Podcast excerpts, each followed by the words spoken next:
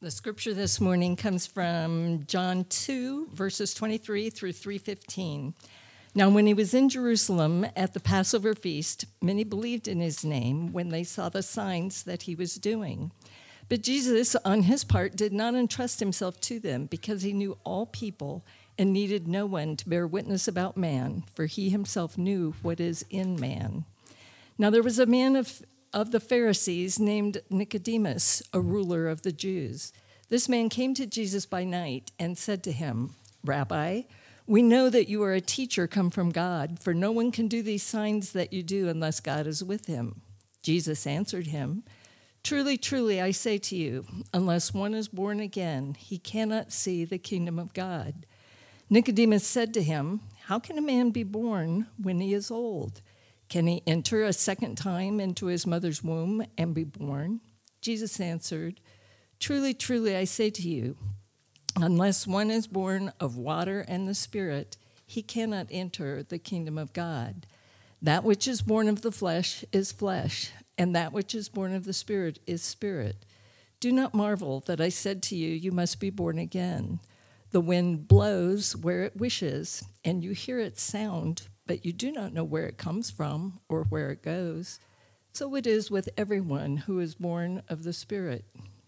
Nicodemus said to him, How can these things be? Jesus answered him, Are you a teacher of Israel, and yet you do not understand these things? Truly, truly, I say to you, we speak of what we know and bear witness to what we have seen, but you do not receive our testimony. If I have told you earthly things and you do not believe, how can you believe if I tell you heavenly things? No one has ascended into heaven except he who descended from heaven, the Son of Man. And as Moses lifted up the serpent in the wilderness, so must the Son of Man be lifted up, and whoever believes in him may have eternal life. The grass withers and the flower fades, but the word of the Lord stands forever. Thanks be to God. Well, today we are looking at the story of Nicodemus and him encountering Jesus. This is our sermon series that we're going through. Last time we looked at Peter and how he uh, encountered Jesus as well, and how Jesus gave him a new identity and a new belonging, and things that are so core to who we are. And so this week we are looking at Nicodemus's encounter with Jesus. And ultimately, it's our hope at the table that you would be encountering Jesus as well, that these stories would find you in where you are, that the Holy Spirit would speak to you in your heart deeply.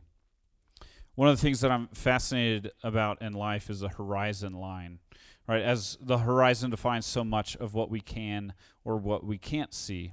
As we drive and visit family, and then we're coming back to Denver, driving across the plains of Kansas, we know we're finally getting back to Denver and ultimately home when we begin to see the mountains come over the horizon line.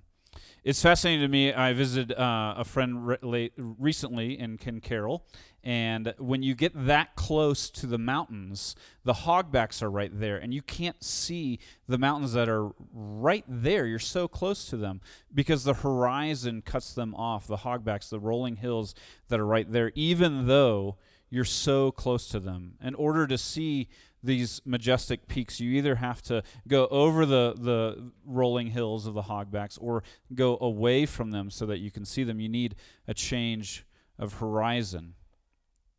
I think this is what happens so often in our life is that we're so close to something, our horizon line needs to be changed. Our perspective is off. We live in this amazing physical world. There's so much for us, so much information for us to take in in life itself that we miss the invisible realities that are right next to us our jobs, our family, achievements, our health, food, travel, our social media feeds. They take up so much of our information that we miss the God reality that is happening all around us.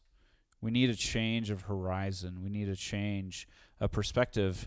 Eugene Peterson says we need a change in our imagination.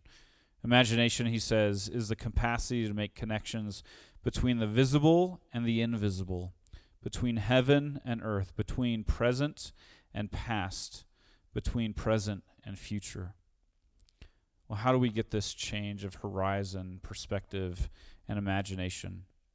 Jesus says in our passage, we need a birth from above in order to see who Jesus is. We need a birth from above to see who Jesus is. Jesus has performed a few signs in his ministry up to this point, and people are beginning to believe in him. But as our passage points out, Jesus doesn't entrust himself to them. He can see beyond the surface, he can see beyond the horizon. He knew what was in a man, which is to say, Jesus understands the, the short sightedness of the human nature. And then we see Nicodemus come to Jesus and says, Hey, we believe what you are doing, these signs that you are doing, that tells us that you are from God. And he kind of makes this statement, and there's kind of the, the question underneath that, right? Like, is this true? Is this, are you really from God? See, Nicodemus is a Pharisee, he's a ruler of the Jews. Jesus even calls him the teacher of the Jews. He's a pretty smart guy, he's accomplished a lot in his life. He's probably thought that he's seen everything and knew what God was doing and how he operated. Jesus says, or Nicodemus says, We know you're from God because you couldn't do these signs otherwise. And Jesus says to him, You can only see the kingdom of God if you've been born again. Well, this royally confuses Nicodemus. Return born again, like is that return to the womb? What are you saying, Jesus? Well, Jesus explains more. That this isn't a human birth, Nicodemus. This is a spiritual birth. I I said again, but again also means from above. If you want to know what God is truly doing, if you want to see the kingdom of God, you need to be born of the Spirit. See, Nicodemus had a horizon problem. He was extremely accomplished on this earth. He was in the upper echelon of Judaism. People would have respected him greatly for his religious knowledge and his accomplishments. Nicodemus thought that this is what was important in life, his earthly stature. But it wasn't the status that he needed, his education. What he needed was to be born again. He needed the Spirit of God to give him new life. This is grace. This is mercy. This is love. This is not something that he has earned, but something that God gives him, pouring out his love into his life.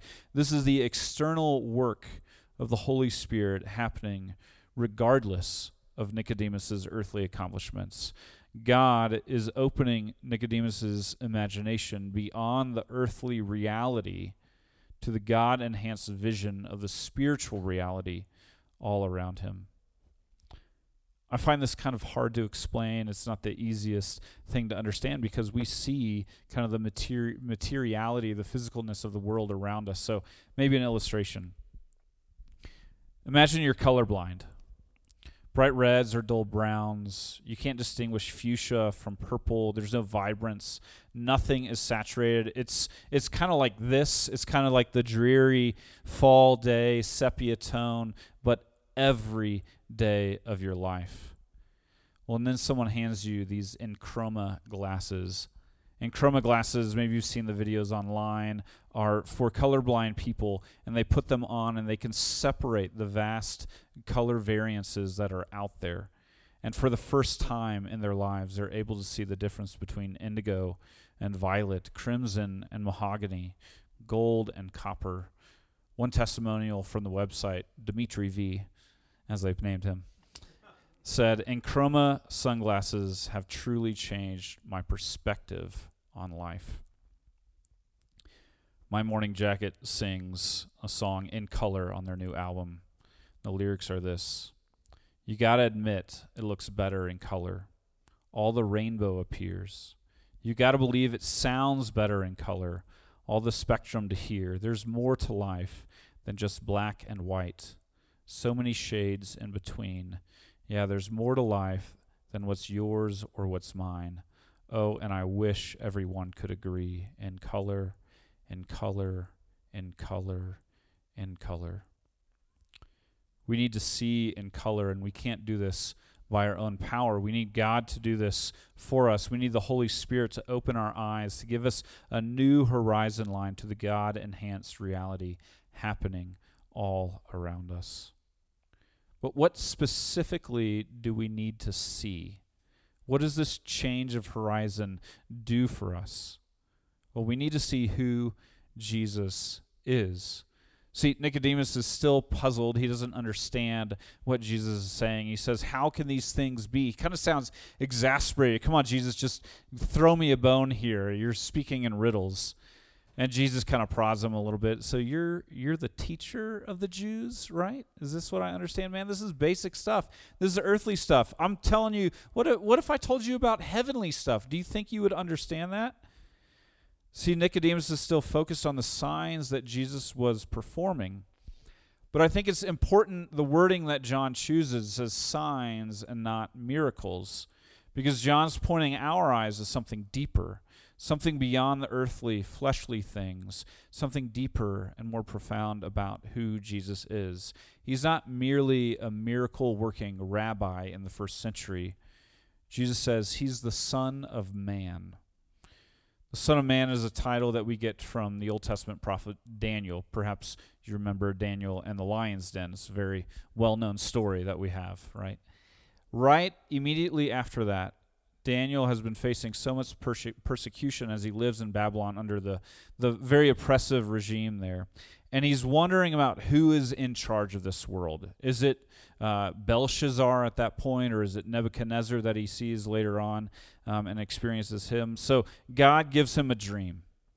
And in this dream, there are four beasts that are fighting out. They're, they're trying to, to use their power to destroy one another and rule the world. And then he sees God seated on his throne.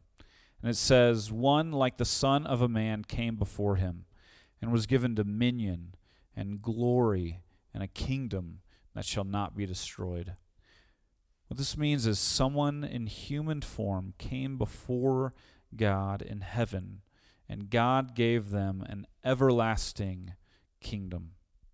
Jesus explains this back in John, and he says, The only way for a Son of Man to ascend into heaven is if he's descended from heaven already, a God man, a son of God. He says, That's me.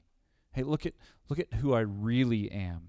I've come to heal humanity. Just like Moses lifted up the snake in the wilderness so that the people of Israel would be healed during the plagues, I'm going to die so that you don't have to.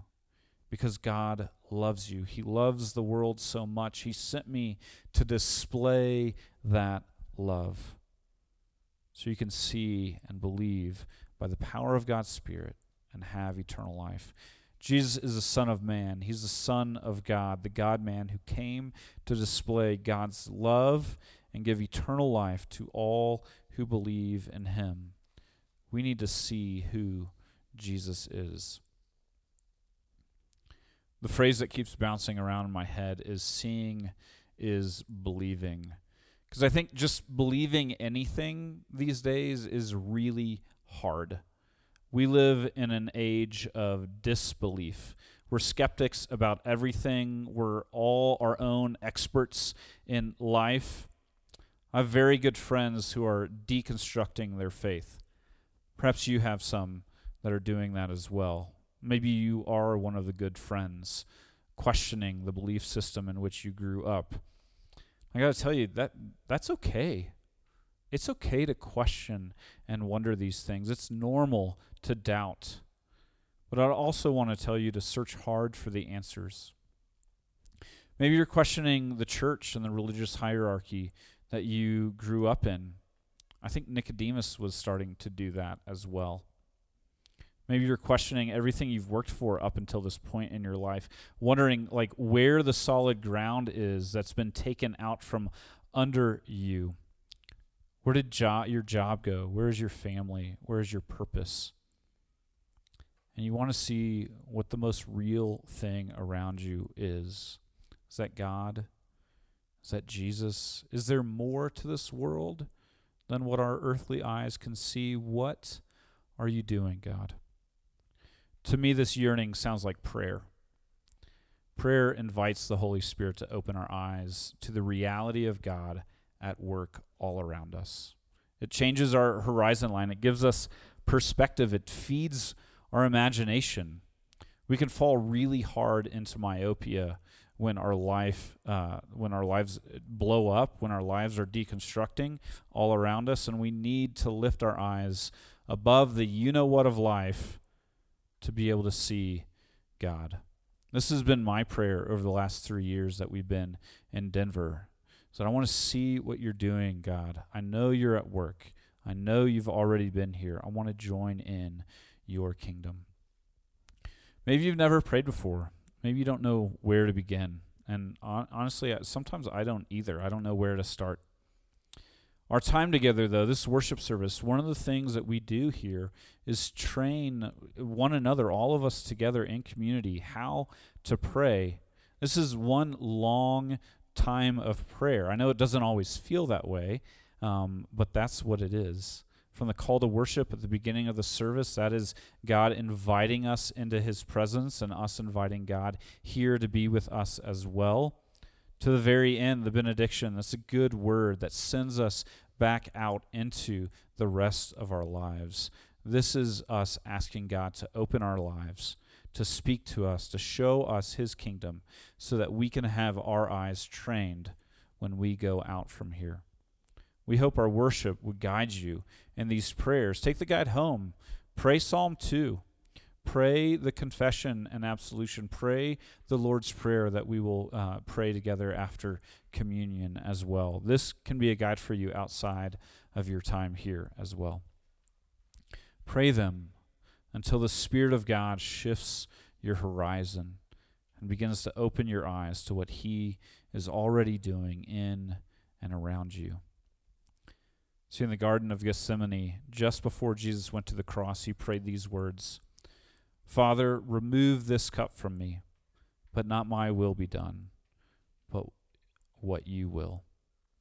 This is Jesus praying for a new horizon line beyond the very near, very palpable reality of death on a cross. He wanted to see what new life was beyond the crucifixion, what resurrection life was there, and that God would fulfill his promises in giving life to all who believe in Jesus. Let's pray. Father, we are grateful for your love and for your mercy. We thank you that your Holy Spirit comes and dwells within us, that same power that raised Jesus from the dead lives inside of those who look to your Son, to call on him, to be able to see and believe who he is. Lord, we pray that you would um, work, help us work through our doubts, work through our skepticism, Lord, work through um, all the emotions that we have surrounding uh, who you are. We pray that you would show us that you would lift our eyes above the horizon line of life so that we can see the grace and mercy and love that you so desperately long to pour out upon us. And we ask these things in the name of the Father, and the Son, and the Holy Spirit. Amen.